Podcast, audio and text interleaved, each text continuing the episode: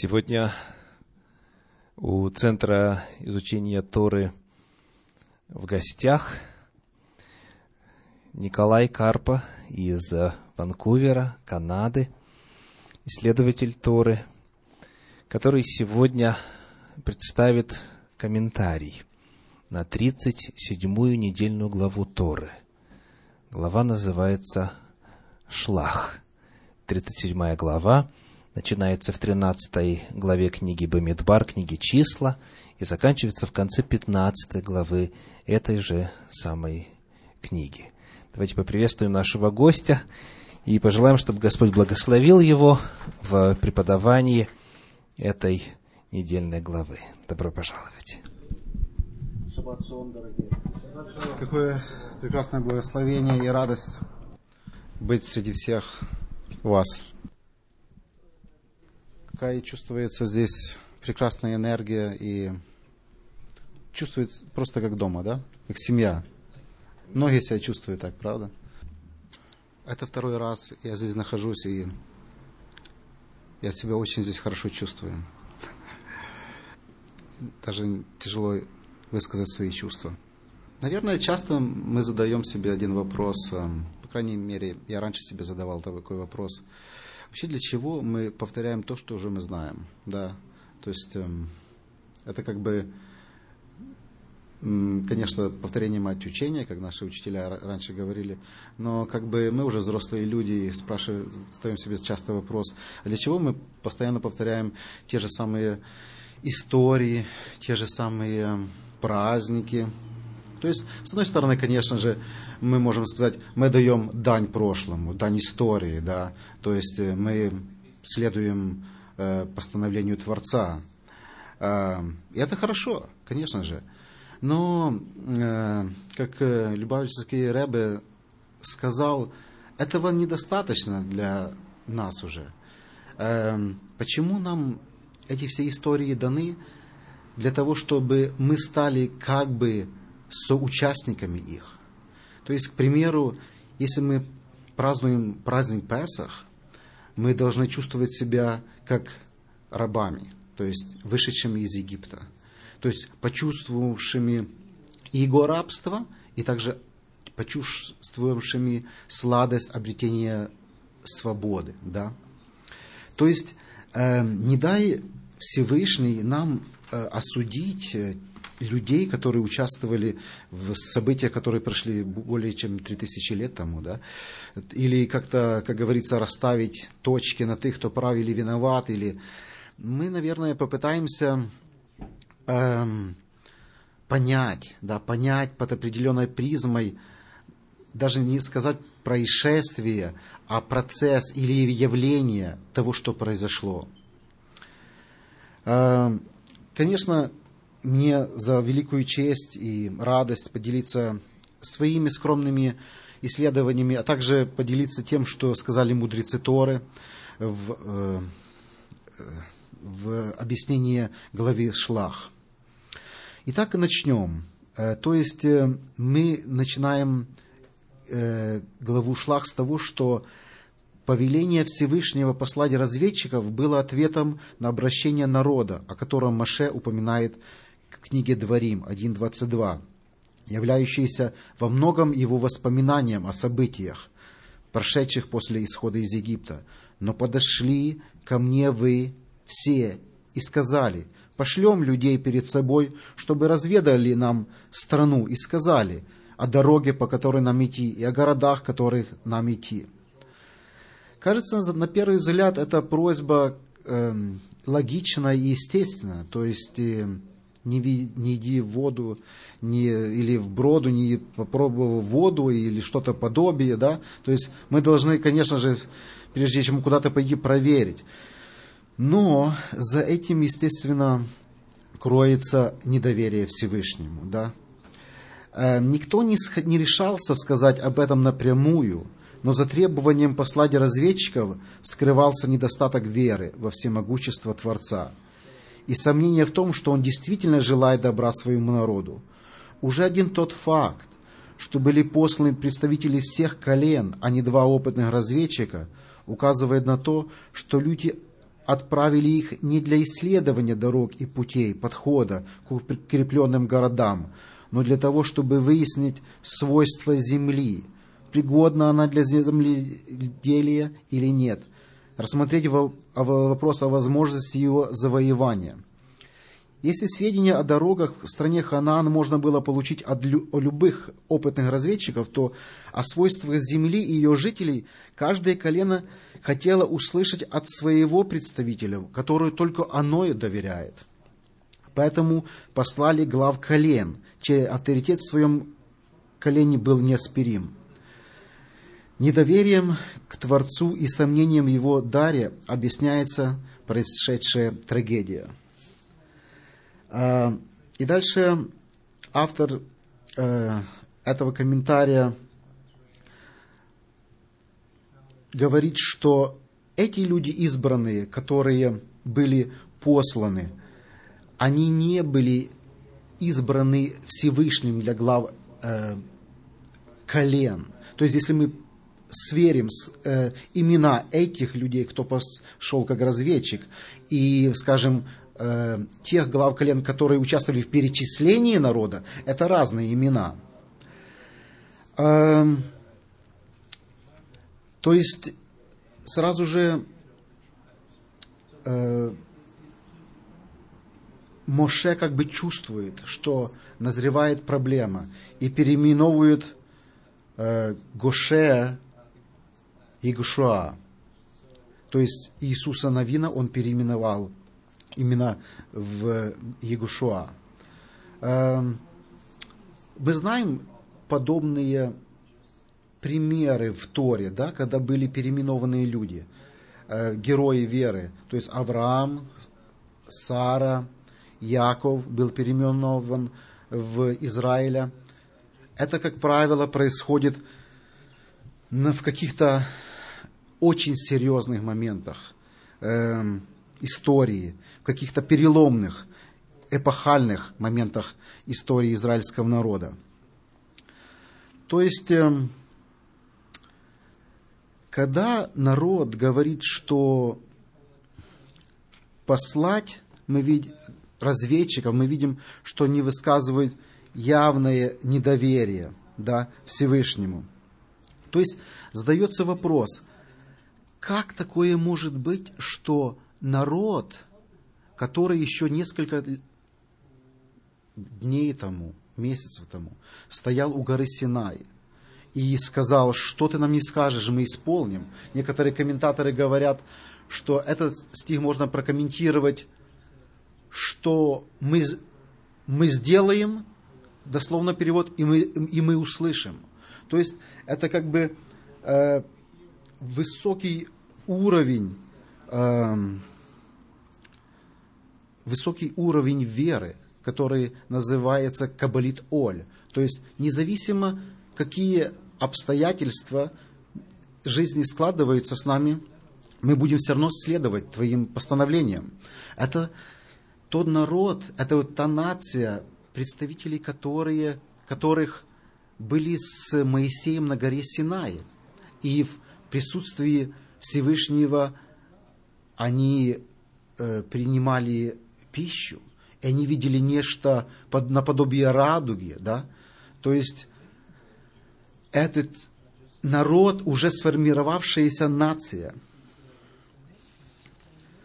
Э, и задается вопрос, как возможно, что эти люди – этим людям враг занес эти семена неверия. Почему это происходит? То есть мы видим э, подавляющее большинство народа, наверное, 90-95% превратились из, э, как бы сказать, избранного народа, святого. Некоторые переводы говорят – в неуправляемую толпу, разъяренную толпу, которые хотели побить Моисея и Аарона, и э, Халева, и Иисуса Навина. Как, как это могло произойти? Вот, вот Эм, естественно, наверное, мы понимаем, что колено Левия в этом не участвовало. Э, они в стороне стояли, мы, мы, мы так это понимаем. То есть, ну, а остальной народ и представители их, не, они превратились э, просто э, в неуправляемую, неуправляемую толпу. Мы видим, этот процесс, он начинается постепенно. То есть, э, да, они пришли, значит, э, разведчики, и докладывают Моисею и Аарону, вернее, нет, это только Иисус Навин и Халев докладывает Иисусу и Навину. Остальные как бы ведут такую подрывную деятельность, идут народ и распускают э, слухи, да. То есть, когда мы сравниваем стих 32, э, 13 главы и дальше, мы видим, что сначала как бы все идет правильно. То есть, они приносят доказательства, Э, плоды по повелению Маше, э, доказательство того, что да, и они говорят, земля плодородная, все, все правильно. Но дальше, шаг за шагом, они отступают от истины.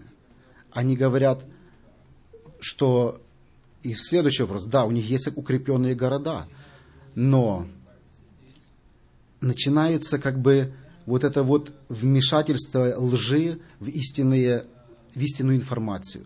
То есть они говорят, э, люди живут великаны, это раз, и земля пожирает своих жителей.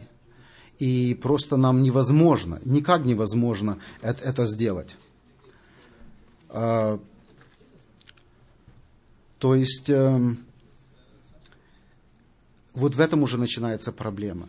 И заметьте, что э, всегда ложь входит в сердца людей по каналам правды. То есть, вы, извините, э, да, то есть вы видите, что как бы сначала мы даже не знаем до конца, что произошло. То есть эти десять соглядатаев уже наперед знали, что Иисус Навин и Халев против них, то есть это был уже как бы сетап, уже договор это сделать, либо этот спор вышел прямо перед народом. И заметьте, что Халев и Иисус Навин не вступают в полемику с ними. Они не говорят, что это неправда, это не так. А, то есть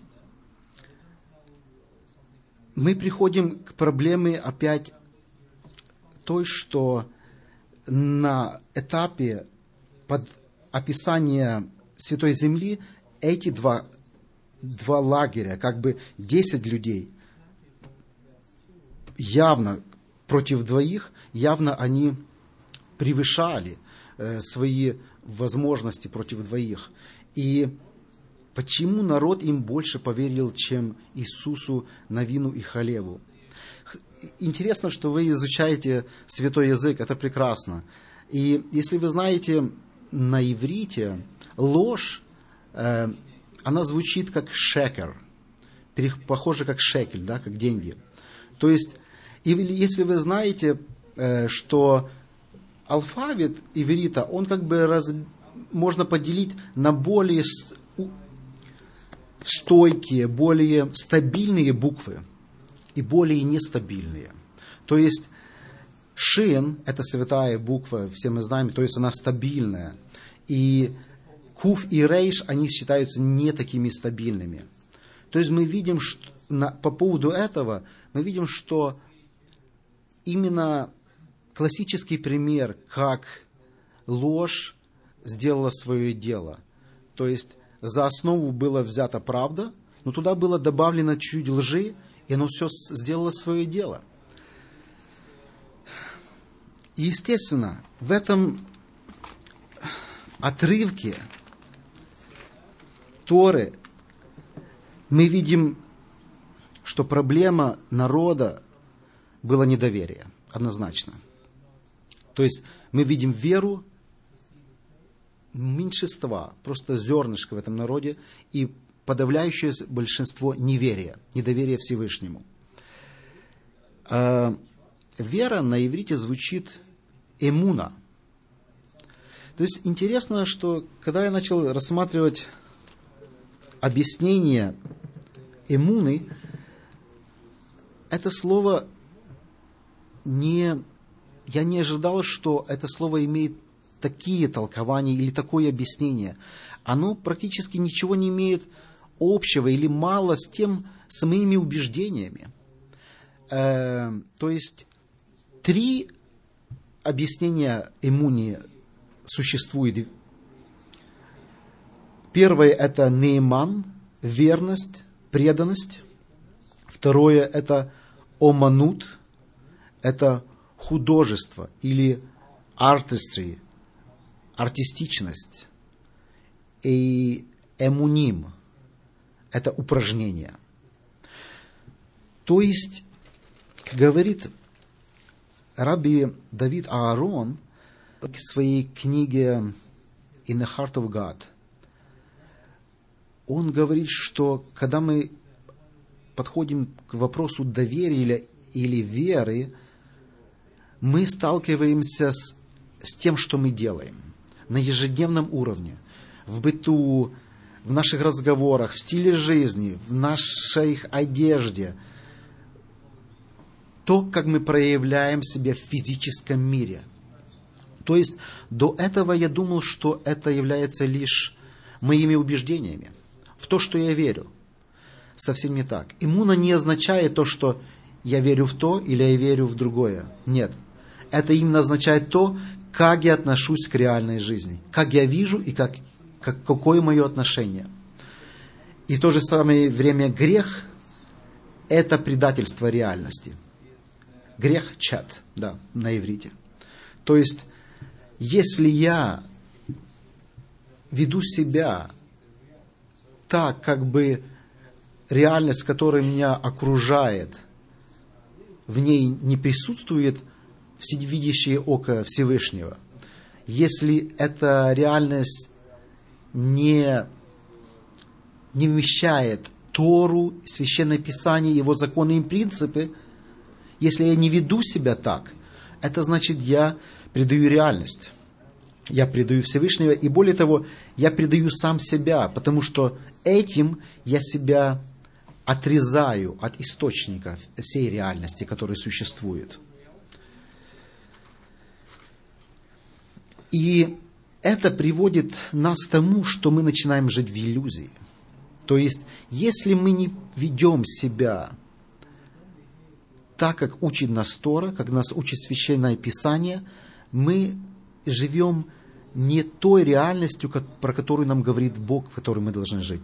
Мы живем в иллюзии, которую кто-то другой нам диктует. И вот это мы именно здесь увидим на этом случае. То есть народ иллюз... просто он очутился в иллюзии. То есть вопрос недоверия Всевышнему, это и есть как бы иллюзия. То есть мы покупаем что-то другое, мы, мы ведем себя по-другому. Вот это и произошло практически с народом Всевышнего. К чему мы дальше приходим? Мы приходим, мы подходим к, э, к пику этой трагедии. То есть Аарон, Моше падают перед народом. Как часто мы видим это в Торе, когда они падали перед народом. Иешуа и Халев, кстати, Халев, он неврожденный еврей, согласно э, Библии э, Рора, он принял Гиюр. Он на самом деле, опять это мнение, может, возможно, может так и было, я, я верю, что так и было, он на самом деле потомок Исава. А, и когда народ израильский выходил из Египта, он вышел с ними как а, и представлял в этом случае колено Иуды. И тоже интересно, да, что именно если это так, то значит а, человек, принявший Гиур и Ишуа, это были только два верных свидетеля против десяти. То есть, тоже интересный такой момент, да. Возвращаясь к истории, Халев и Ишуа разрывают одежды. То есть Моше и Аарон не имел раз, права разорвать одежды, так как они были первосвященниками. И если мы увидим в апостольских писаниях, когда первосвященник во время суда с Иисусом разорвал одежды, он не имел права этого делать. Но ученики это сделали. Опять, как часто мы видим в Торе, когда герои разрывают свои одежды. А, и опять посмотрите, что Халев и Иисус Навин не вступают в полемику. Они говорят, подождите, мы сможем их завоевать. Упоминается двойной глагол даже. Мы, мы непременно можем завоевать эту землю. Идем. Это как бы была последняя попытка. Последняя попытка, чтобы исправить. Видите ли, этот вопрос, когда израильский народ подошел к земле Ханаана, чтобы завоевать его, это был не только вопрос о месте проживания. Это был вопрос о исполнении обетования Всевышнему Аврааму, Исааку и Якову. Это был план Всевышнего вообще по спасению всей земли. То есть, как бы, план этот терпит крах. И последняя попытка – это провал, терпит провал, и Всевышний выносит свой приговор – да. Мы не можем даже сказать, что э, этот приговор, мы не можем сказать это проклятие, ни в коем случае. Это было как бы вынужденная реакция Всевышнего на действия народа. Видите ли, мы можем спросить, конечно, логический вопрос. А если Элохим знал, что народ не способен войти, зачем он их туда привел? То есть, э, готовы ли были они при, принять или нет? Но, как э, мы сталкиваемся с подобными местами в Священном Писании, некоторые люди это считают как э, противоречие, исследователи считают это как это парадокс. Народ был, был и готов, и был не готов. То есть они были готовы и, и не были готовы к этому. То есть за ними оставался свободный выбор – Понимаете, то же самое, как в Эдемском саду мы можем параллель провести. То есть у них был этот потенциал, у них была эта возможность. Но они ею не воспользовались. То есть они выбрали как бы законы материального мира. Они выбрали преувеличение разведчиков, показания о земле. Они выбрали выше, чем обетование Всевышнего – ведь мы понимаем, что ну какие могли быть великаны? Реально. То есть, ну максимум как Голиаф, да? Ну три, ну четыре метра максимум, ну не больше. То есть, когда они говорят, что мы были как саранча, в их глазах, естественно, это нереально. То есть, а, некоторые исследователи дальше идут. Они говорят, что почему а, 10 соглядатаев дали такие показания, это совсем не граничит с тем, что они им наговорили. На самом деле, они себя очень уютно уже чувствовали, идя в пустыню. Э, одежда не ветшала, обувь не снашивалась, они получали манну, у них был ковчег завета, и они были очень, они себя очень уютно чувствовали. То есть они не были готовы к вызову воевать и овладевать этой землей. То есть они просто как бы, это мы говорим о разведчиках, они посчитали, что лучше мы будем так. Но с другой стороны, они говорят, что вернемся в Египет. Вернемся в Египет, э, лучше нам там быть. Естественно. У каждого из нас свой Египет, у каждого из нас свои котлы с мясом и с чесноком. То есть, когда мы... С нами тоже такое бывает, правда? Что под определенным, после определенного взлета мы падаем. То есть мы изучаем Тору, мы идем на богослужение, мы под впечатлением, какая-то мелочь, какая-то какое-то бизнес-предложение, и все. Куда все ушло? Что, что случилось с нами? Мы сами себя не, иногда не узнаем, в кого мы превращаемся. В этом случае это произошло со всем народом, с целой нацией. Да? Прекрасные слова Моше.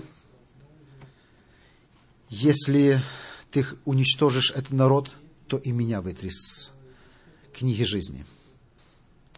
Вам часто приходилось искать гарантора – или так называемого кассайнера э, на моргич, на какой-то лоун финансовый. Легко было вам найти это? Даже не сейчас, я не говорю в наше время recession, но даже раньше. Это была проблема. Но чтобы кто-то сказал, что если ты их уничтожишь, то вытри меня с, э, с книги жизни, это это очень серьезно. Это показывает о реальном, о настоящем характере Моше. Я хочу зачитать, что Любавичский раб, Рабе говорит по поводу, по поводу поведения Моше Рабейну. Он сравнивает его с другими лидерами и героями Торы, естественно. Поведение же Моше Рабейну, верного пастыря, было совершенно иным. Когда евреи совершили грех, Маше Рабейну требовал у Всевышнего, чтобы тот простил всех евреев, даже отъявленных нечестивцев. Муше Ребейну не только не вел себя как Ноах, молившийся лишь за себя и своих домочадцев, но гораздо больше. Он сказал Всевышнему, что если тот не простит всех евреев, сотри и меня из книги твоей, которую ты написал.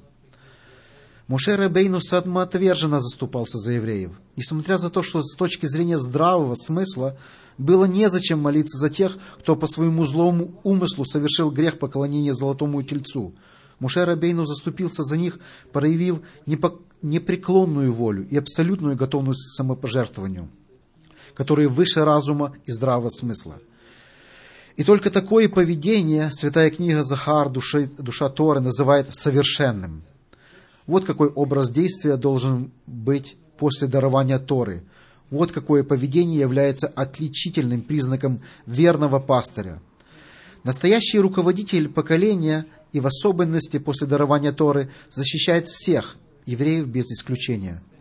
Для него безразлично, соответствует ли такой образ поведения здравому смыслу или нет – он не замыкается в ковчеге со своими сыновьями и женой, и женами сыновей, оставляя без внимания остальных евреев, для которых он не просит милосердия Всевышнего.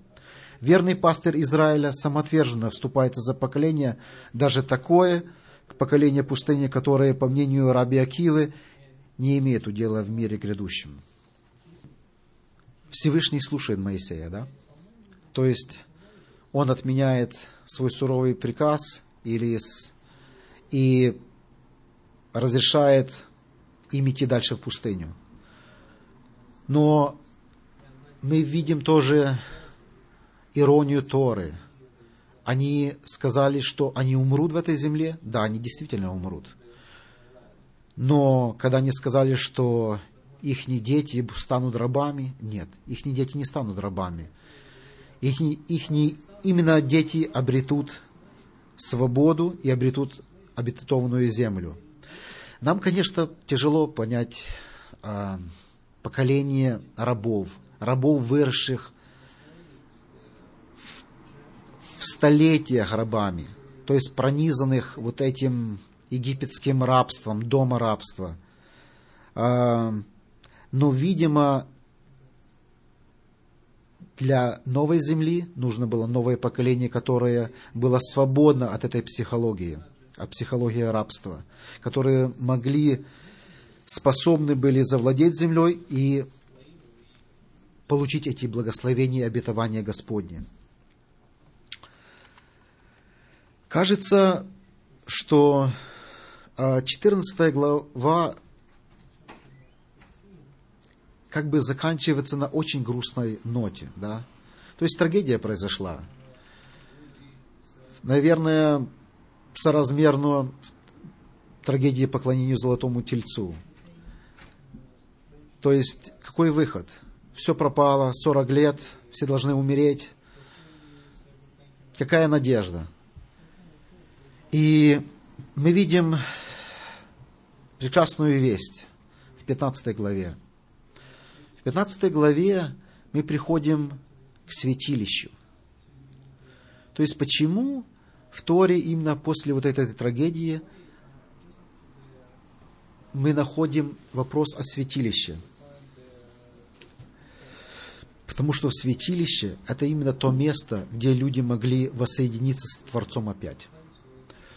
То есть э, там, где люди могли покаяться, где они могли найти свою идентичность как творение Божие. То есть, э, если мы посмотрим на самую главную причину прихода человека в святилище, жертвоприношение, система жертвоприношения, мы понимаем, что Всевышний дал это для нескольких целей. И самое главное – это покаяние и восстановление связи с человеком. Видите ли, покаяние э, мы всегда думаем, что покаяние это как бы прости меня, я больше не буду. Вот это как бы вот, вот так, это вот так у нас как-то я согрешил, ну прости, я больше, я больше постараюсь этого больше не делать. С твоей помощью, вот так мы как бы смотрим на покаяние, да, наш классический взгляд. Но когда мы посмотрим опять на святой язык, покаяние звучит как чува. Чува – это именно имеется в виду воссоединение. Воссоединение с источником всего. Это показывает наше бессилие.